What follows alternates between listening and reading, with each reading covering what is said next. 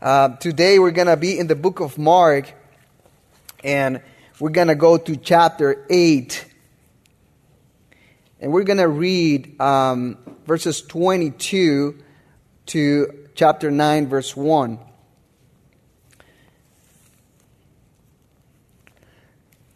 So it's Mark chapter 8 and verses 22 to 9 1. Let me read God's word. And they came to Bethsaida, and some people brought to him a blind man and begged him to touch him. And he took the blind man by the hand and led him out of the village. And when he had spit on his eyes and laid his hands on him, he asked him, Do you see anything? And he looked up and said, I see people, but they look like trees walking. Then Jesus laid his hands on his eyes again, and he opened his eyes his sight was restored, and he saw everything clearly. And he sent him to his home, saying, Do not even enter the village. And Jesus went on with his disciples to the villages of Caesarea Philippi. And on the way, he asked his disciples, Who do people say that I am? And they told him, John the Baptist, and others say Elijah, and others one of the prophets. And he asked them, But who do you say that I am? Peter answered him, You are the Christ. And he strictly charged them to tell no one about him. And he began to teach them that the Son of Man must suffer many things and be rejected by the elders and the chief priests and the scribes and be killed, and after three days rise again. And he said this plainly. And Peter took him aside and began to rebuke him. But turning and seeing his disciples, he rebuked Peter and said, Get behind me, Satan, for you are not setting your mind on the things of God, but on the things of men. And calling the crowd to him with his disciples, he said to them, If anyone would come after me, let him deny himself and take up his cross and follow me. For whoever would save his life will lose it but whoever loses his life for my sake and the gospel's will save it. For what does it profit a man to gain the whole world and forfeit his soul? For what can a man give in return for his soul? For whoever is ashamed of me and of my words in this adulterous and sinful generation, of him will the Son of Man also be ashamed when he comes in the glory of his Father with the holy angels. And he said to them, Truly, I say to you, there are some standing here who will not taste death until they see the kingdom of God after it has come with power. That is God's word. Let's pray. Oh God, we confess that we are incapable to see your glory and beauty, your mercy, and your grace, your love, and your justice, and all your attributes by yourselves. We need your miraculous and gentle touch of our hard hearts and stubborn minds to be able to feel and understand your message to us this night. So we implore that you would open our spiritual eyes to see you clearly to understand this text that reveals the identity of Jesus and our call to follow him as he is. Take away the filthy veil of our sight so that we can see your Son as he is. And by the power of the Holy Spirit, move us to follow him as he is. In the name of your glorious Son, Jesus Christ, we pray. Amen.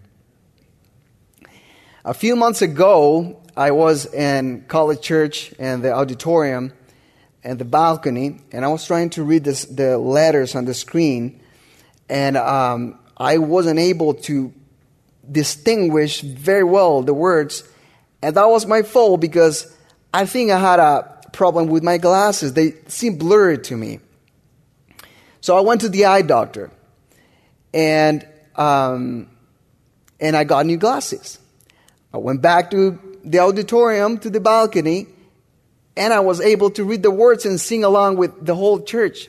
I had a blurry sight, and now I was able to see with my new glasses. I couldn't believe that I was all this time with my old glasses, and I was just having a blurry sight all the time until I got my new glasses, and now I can see clearly all the words. In a similar manner, many times we see a blurry picture of Jesus and we don't know. And we live a Christian life as if we know Jesus, but we're not reflecting the identity of Jesus in our own lives. We just see the shape of his identity, but we're not able to see him clearly because we're not seeing who he is really. In our text, we just read a man who was blind, and Jesus healed him gradually. First, he uh, touched his eyes, and now the man, Jesus asked him, Can you see? And, Jesus, and, and this man says, I see people, but they look like trees walking. He obviously did, wasn't able to see yet. Then Jesus touched him again, and he is able to see everything clearly, the text says.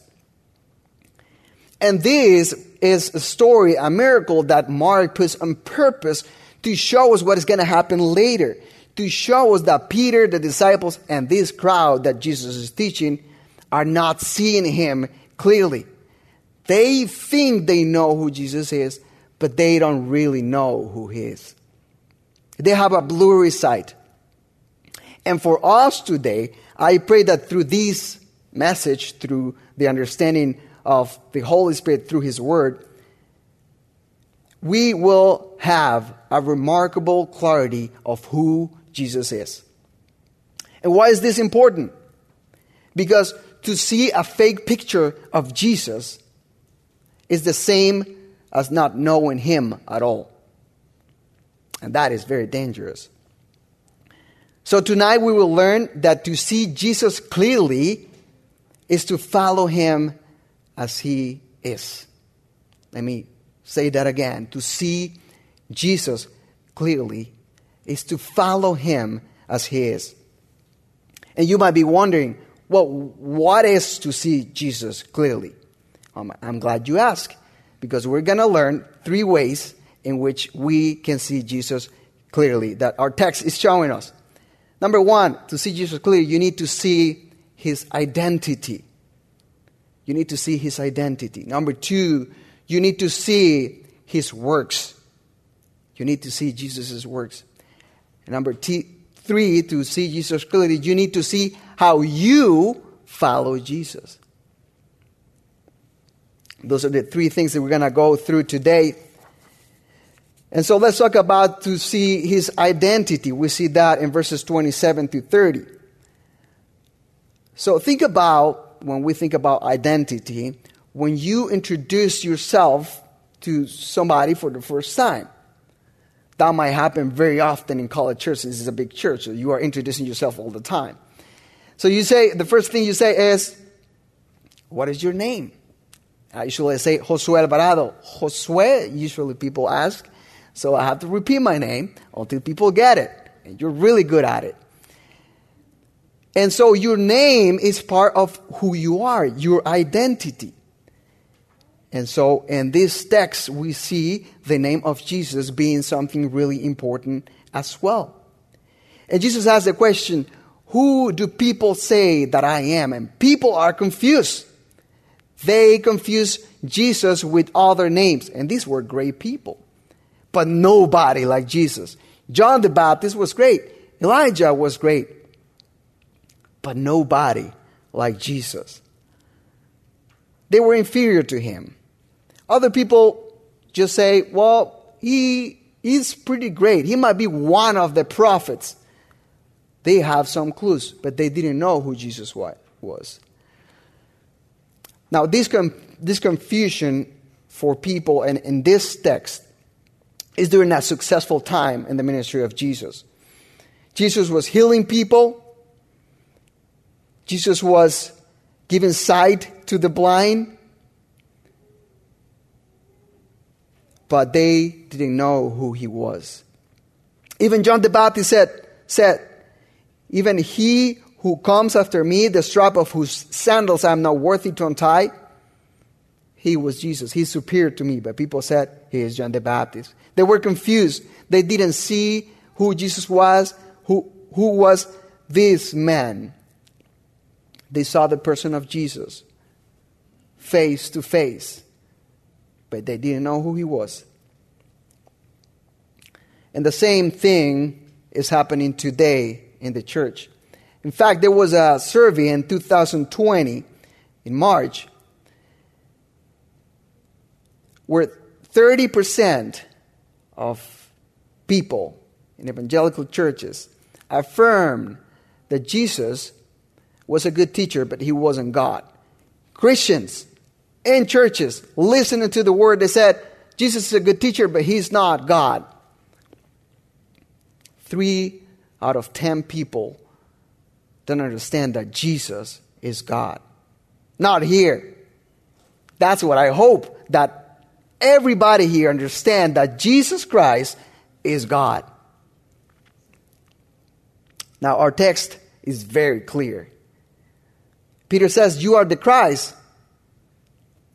And that is our understanding that Jesus is the Messiah of God. Our text is showing us that Jesus is the one who fulfilled all the prophecies of the Old Testament. He is the chosen one. And Peter was right. Jesus is the Messiah of God. Jesus is the Son of God. He's more than a, a prophet. He is the Savior of the world, the rescuer, the one that God chose to save his people. And Peter was right in his affirmation. And I hope that everybody tonight profess that in the same way, saying, Jesus is the Messiah. Jesus is my Messiah, my Savior. As the book of Acts also says, there is salvation in no one else. For there is no other name under heaven given among men but which we must be saved. That is Jesus, the Messiah of God. Now, after affirming that Jesus is the Christ, Jesus charged them to tell no one about him in verse 30. Tell no one about him. Wait a minute. Aren't we supposed to preach about Jesus? Are we supposed to proclaim that Jesus is the Messiah of God? Why is Jesus charging them to tell no one about him? And I think this is happening because Peter and the disciples did not know the works of Jesus. They said, You are the Messiah. But they don't know his works.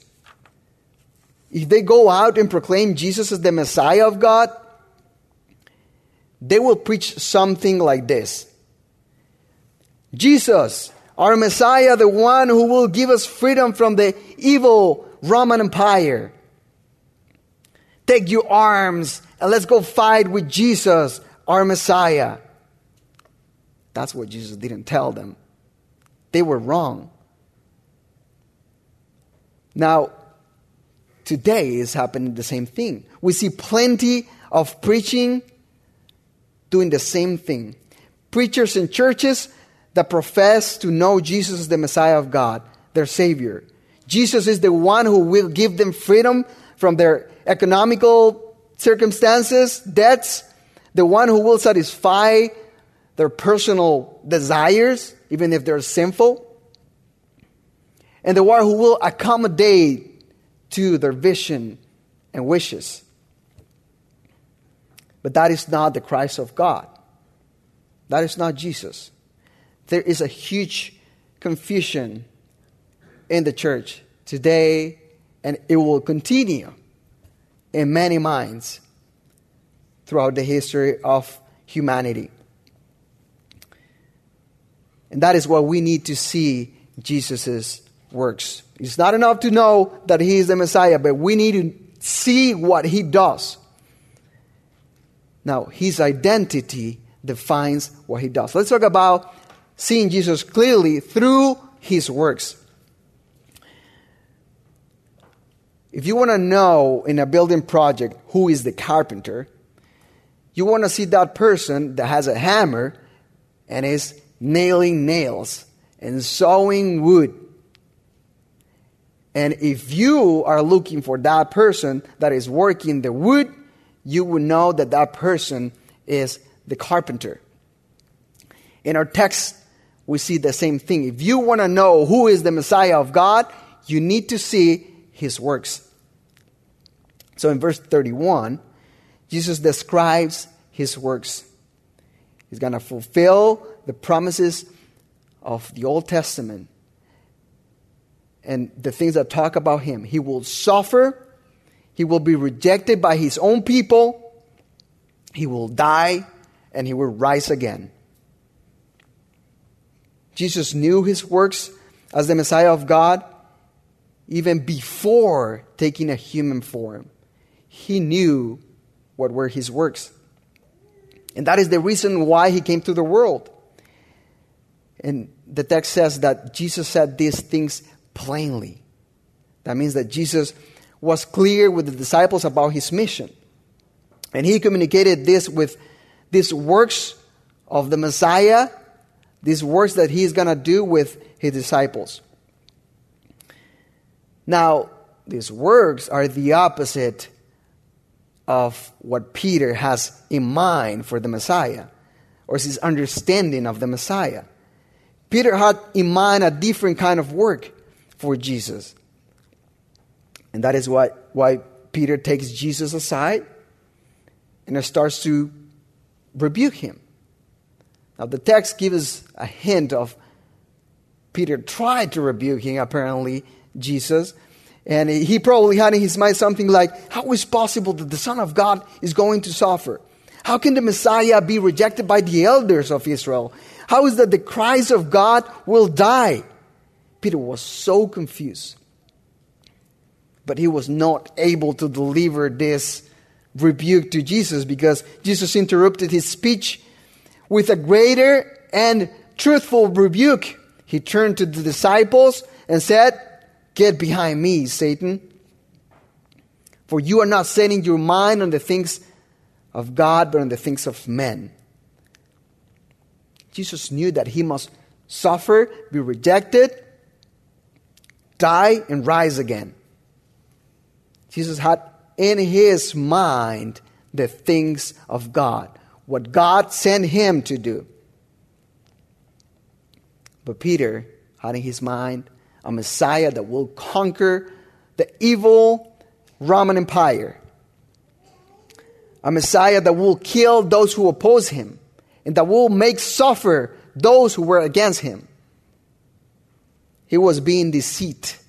Peter was being deceived by Satan to think that Christ will make suffer others instead of him going to the cross. Now, this is not the first time that Christ is being tempted in this way. Before starting his ministry, Jesus Christ was in the desert and he spent 40 days in the wilderness being tempted by Satan. And the temptations of Satan suggested the same thing that Peter was saying over here. Satan offered to Jesus a shortcut to receive the glory of God, not going to the cross. But Jesus did not fall into that temptation. Jesus rebuked Satan and he said in the desert, Begone, Satan, you shall worship the Lord your God, and him only shall you serve. Jesus had his eyes on Jerusalem. He looked forward to the cross and he knew what was his work. Do you know what are the works of Jesus? Because we know that Jesus Christ died we know that he suffered. We know that he was rejected and that he resurrected. But Satan continues to whisper in the, uh, in the ears of believers and non believers the same lie, saying, He did not. He did not suffer. He did not die. He wasn't rejected. And even more so, he did not resurrect it. And the results of believing that lie are devastating. You will not see who Jesus is if you believe that. If you don't see the works of Jesus, you will not know who he is. To see the Messiah of God with clarity, we need to see his sufferings, his rejection, his death, and his resurrection. Now, how do you do that? How do you see those things? The problem is that we give for granted the works of Jesus. I already know that. I already know that Jesus Christ died and, and, and suffered and resurrected.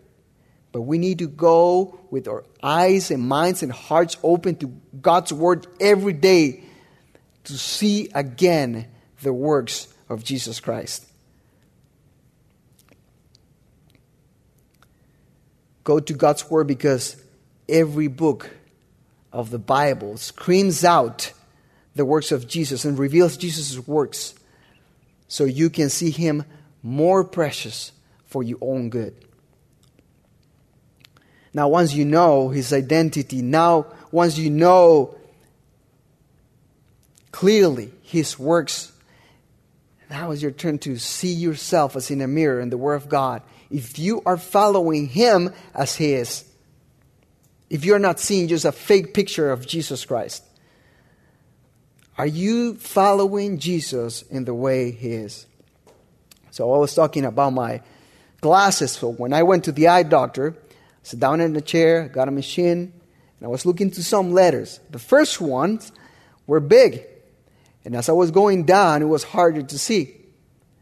And that was my exam, my test to assess how good my eyes were. And if you want to assess how good your understanding of Jesus is, you need to see how are you following Jesus. Jesus called the crowd now. He turns from his disciples, he calls the crowd with the disciples. Now teaching time is about to start. And he says, You must deny yourself. If you want to follow me, if you want to come after me, Jesus says, you must deny yourself, take up your cross, and follow me. This was the opportunity for the disciples and some people in, in the crowd to turn around and follow somebody else. Jesus was clear. If you want to follow me, you must deny yourself and take up your cross and follow me. Jesus taught the implications of following him. And so we should know that for ourselves as well. Jesus said, You must take up your cross. And everybody knew what a cross was in those days. All people witnessed criminals carrying up their cross, going up to the mountain, being nailed to the cross. And this was mostly being done by the Romans to discourage to discourage the criminals and the other people so they wouldn't do the same kind of crimes. And so this teaching of Jesus is almost like a discouraging teaching for those who don't understand what it means to follow Jesus.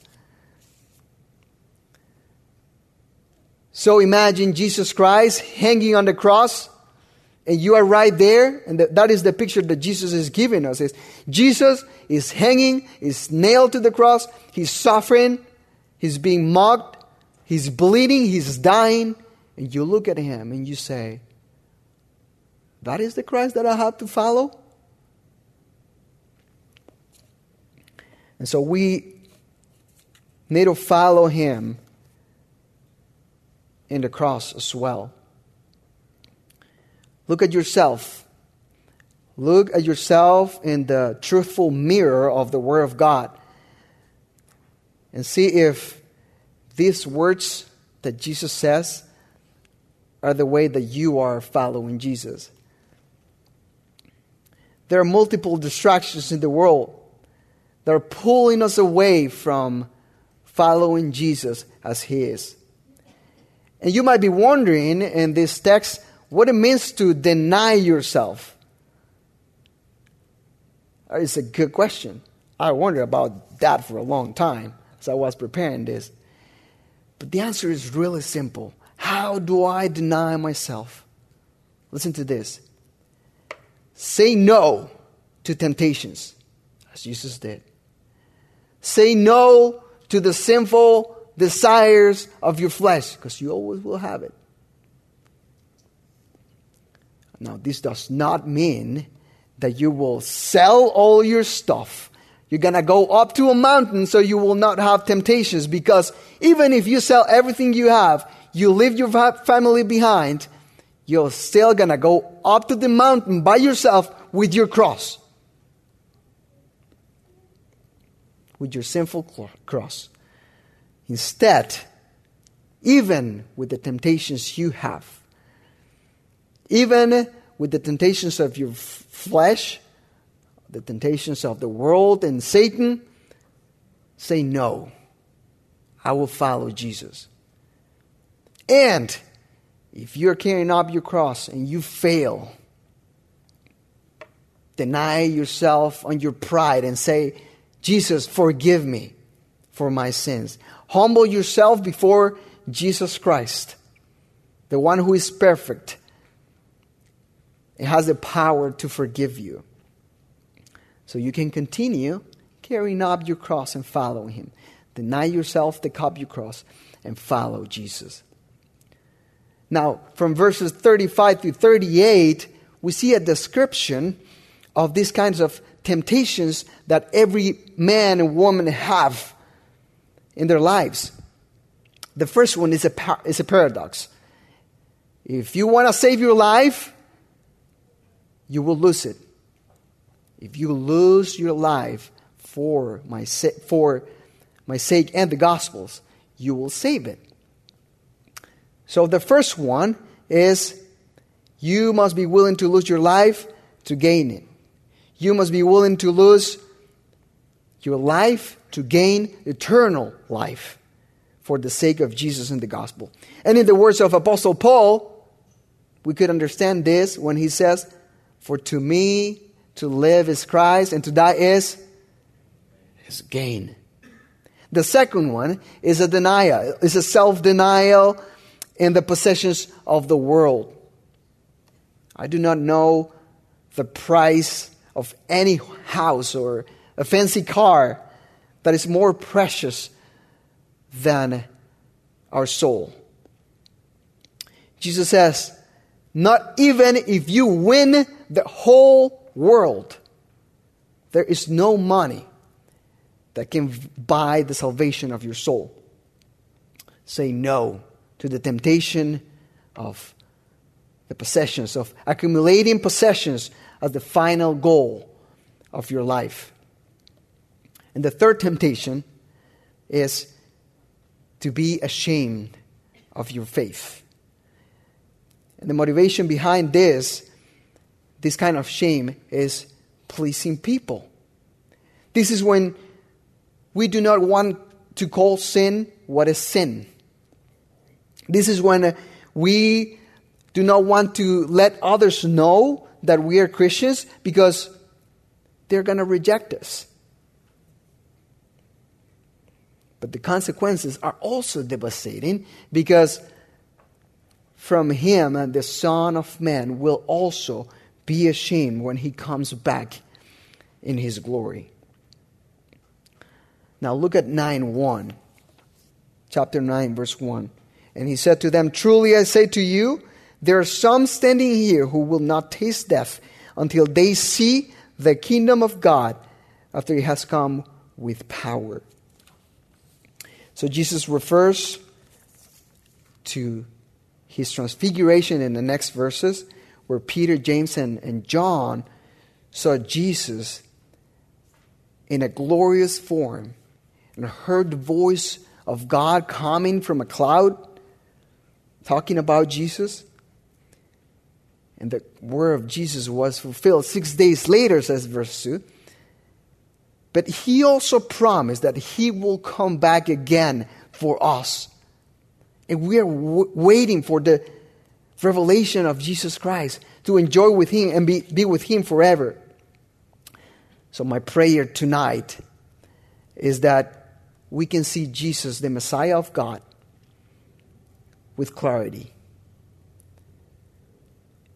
If that is the case, we know that we will follow him in his sufferings, in his rejection, in his death, but also in his resurrection.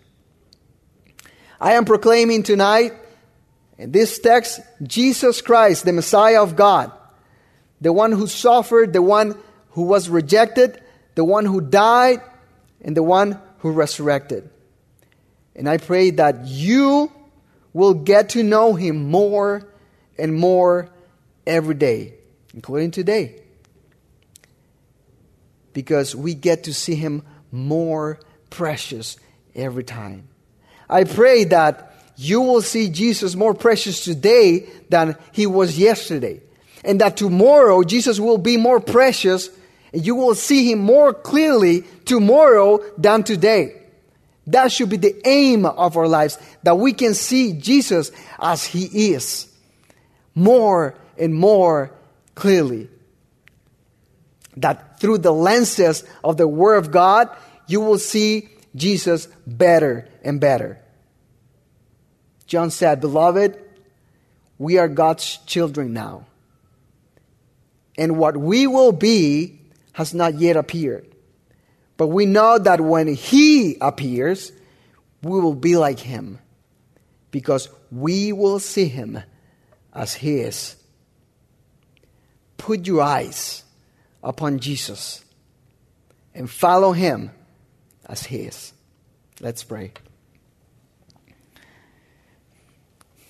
Father, thank you so much for your word.